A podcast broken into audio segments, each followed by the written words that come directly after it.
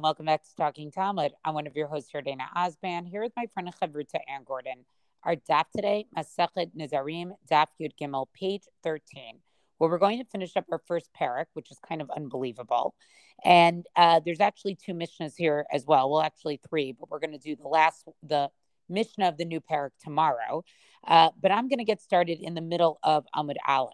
And one of the things that our mishnah that we're still discussing said was Amira uh, kat dirim. If somebody says like a lamb or like the enclosures or like the logs or like the fires or like the altar or like the heichal or like Yerushalayim, even though he's not mentioning a korban explicitly, again, this is a neder by association, right? You're you're mentioning things that evoke a korban, and so therefore this would be a neder by association. And then the Gemara basically brings a Mishnah which says, I'm not going to read the whole uh, bright, sorry, bring this whole price here, but it says Tana, Imra Imra ki Imra, right? Like if someone says a lamb to a lamb, like a lamb, dirim, ladarim, kadirim, or if somebody says the enclosures to the enclosures, like the enclosures. So it's a little bit different. Our Mishnah had a formulation of ki Imra, kadirim, right? Let it be like a lamb or like the enclosures. And this brisa allows a formulation of a, to, or like. It adds the, the these two extra ones with all these categories of a and and two. And so the Gemara then, when it's uh, you know, when it's done, you know, going through this whole brisa, it basically says manchma'ina le to lo shani le imra li imra ka imra. So who's the Tana, right? Who had been heard not to distinguish between a lamb to a lamb and like lamb. Rabbi Meir, he, and they say that this is actually Rabbi Meir. And so then they go on to explain a little bit more how do they get to that and some of the nuances around that. So I'm not going to read that whole portion, but again, it has to do with the machlokets over the subtlety of language. You know, what preposition or does there need to be a preposition there before that word uh, to anchor it to say that it can be a neder by association or it's not. And this is, it's just so granular. Like I'm really taken in by how granular this all is in terms of language. I think that's exactly right. I'd say also precision, right? It's not just at the level of which the like the the degree of granularity, but also if you mess that up, then you've said something different. Yeah, exactly. You said something different and it doesn't count. So I'll go on to the next Mishnah, which is again going to do the same sort of thing. And the analysis the Gemara brings will be the same sort of type of analysis. Ha Omer, somebody who says Korban, Ola, Mincha, Chata, Toda, Shlamim, right? He's not, there's no the Korban. It's just, he says the word, right? Sha'ani ochelach, that which I eat of yours, Asur, he's then forbidden to eat his friend's food, right? Rabbi Yehuda matter, but Rabbi Yehuda permits it and the explanation that's given is because he doesn't say like a korban, right? He doesn't say kik korban. Ha korban, kik korban, korban, right? The one who says ha korban or kik korban or just simply korban, eh, that which are each of yours, asur, right, is forbidden. Okay, so they go through all those categories of ha korban, kik korban, and korban, again, would all be asur. La korban lo achel, but if somebody says lik korban, I shall not eat, Rabbi Meir oser.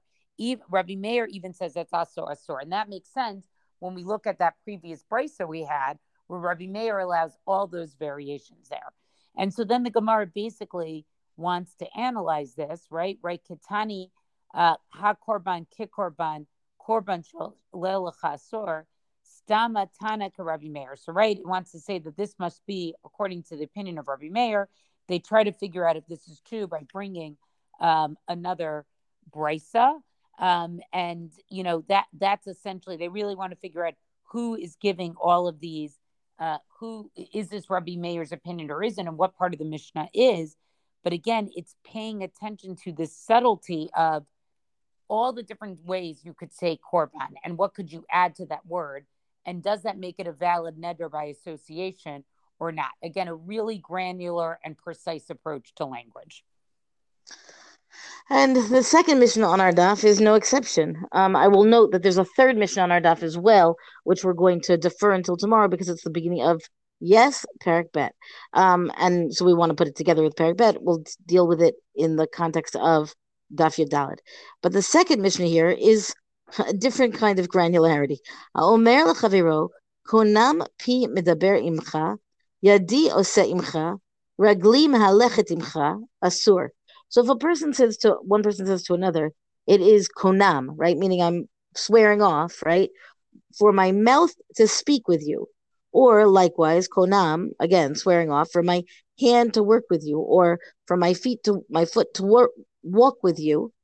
All of this is asur, meaning then it becomes prohibited for him to speak or work or walk with that other person, meaning this language works, right? To say the, the person who says, I am making this konam, I am making this forbidden to myself, that language will actually work. But now the Gemara on this Mishnah is a very short Mishnah, as you hear. The Mishnah, the Gemara says, um, we have a contradiction here. Or minhu chomer b'shvuot mi b'nedarim u'b'nedarim mi b'shvuot. So we say the the breita that the Gemara brings as a to point out a contradiction says that there are stringencies that apply to shvuot that do that do are that are then applied or you know, would not inherently be in the vows. And there are stringencies that apply to vows that would not inherently be with the shvuot, meaning as much as we might translate these words interchangeably, certainly I have been doing so, vows, oaths, whatever. Halachically, there's a difference between a neder and a shvuah. We haven't really defined them as different thus far. Chomer b'nedarim. So it says what, and but now we're about to right. What's the what's the stringency for nedarim? She'anedarim chalim ala mitzvah kiberushut. Masha Enkin B'Shvuot. So it says that when you when a vow, when a neder, let's use the Hebrew to be precise here, the neder takes effect with regard to a mitzvah, it will take the same effect, the same binding nature on the person. It's incumbent on them to the same degree that they would um, that it would go into effect for something that is optional. Um, we talked about we talked. You can take a neder or shvua on the on the something that's already a mitzvah. And this says, yes, a neder would go into effect. A shvua apparently would not. The chomer b'shvuot, what's the stringency, string, excuse me, stringency for a shvua? Shashvuot chalot al davar sheyesh bo mamash v'she'en bo mamash. You can take a shvua, you can take the kind of oath that is called halachically a shvua on something that is in existence right? That yeshlo mamash means there's a substance there, and also on something that does not have a substance. Masha'in came b'nedarim, but nedarim it will only go into effect on something that actually has a substance. Now the Mishnah, right, was talking about a vow, and it uses the there, right, in the context of konam on behavior right? The action the words of my mouth the actions of my hands my feet. So this is the this is the contradiction because doesn't it doesn't that breita say that um that a neder requires um actual some some actual substance to be the thing that you take the neder about as opposed to the more abstract um you know activity right where the activity itself is you know not gonna doesn't should not be able to accept a neder so Rabbi Yehuda is to clarify, right? I'm Rabbi Yehuda, but Omer, ye aser pila diburo, right? A person who says my mouth will be forbidden with regard to my speech, right? Or my hands will be forbidden with regard to their medaber And that's why the language of the Mishnah is referring to the body parts as the the thing, the item upon which the nidr will effect, rather than saying, I will do this thing. It's not about the activity, it's about the body part that is now forsworn from not participating in these various ways. And of Gemara on this very short Mishnah, which clarifies that yes, it's still true that a neder needs to have an object to take effect upon, and that effect and the way you word that's why I say it's a different kind of granularity. The way you word the forswearing either will mean it will take effect because you've you know sworn off an item, an object, a, a thing, or if you had said, I won't speak with you, Bilashon neder, as a neder, it will not take effect because because it's too abstract. It's it's the activity, it's not the item. It's very very specific. Uh, you know, uh, again, it's this granular approach to language. I, I, I just, it's, uh, I, am really curious to see how the rest of this Masachet is going to unfold. I would say also that this specific thing, this example of my mouth will not say to you versus I will not say to you, is a precision with language that in this day and age, I think a lot of people are very sloppy about it, right?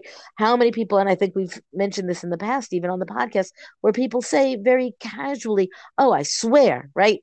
Meaning, and again, I'm not saying that, but people do say these kinds of using words in a much less precise way. Whereas if you were being precise about it, you would never say the word words I swear unless you were seriously taking an oath, right? And I think that's the same for many, many things where people you want to you want to say to somebody, but didn't you tell me XYZ? And they're like, nah, I didn't really mean it. And, you know, it goes with like, you know, I'll call you tomorrow after the date. And the, the guy doesn't call the next day, right? But he said he'd call tomorrow.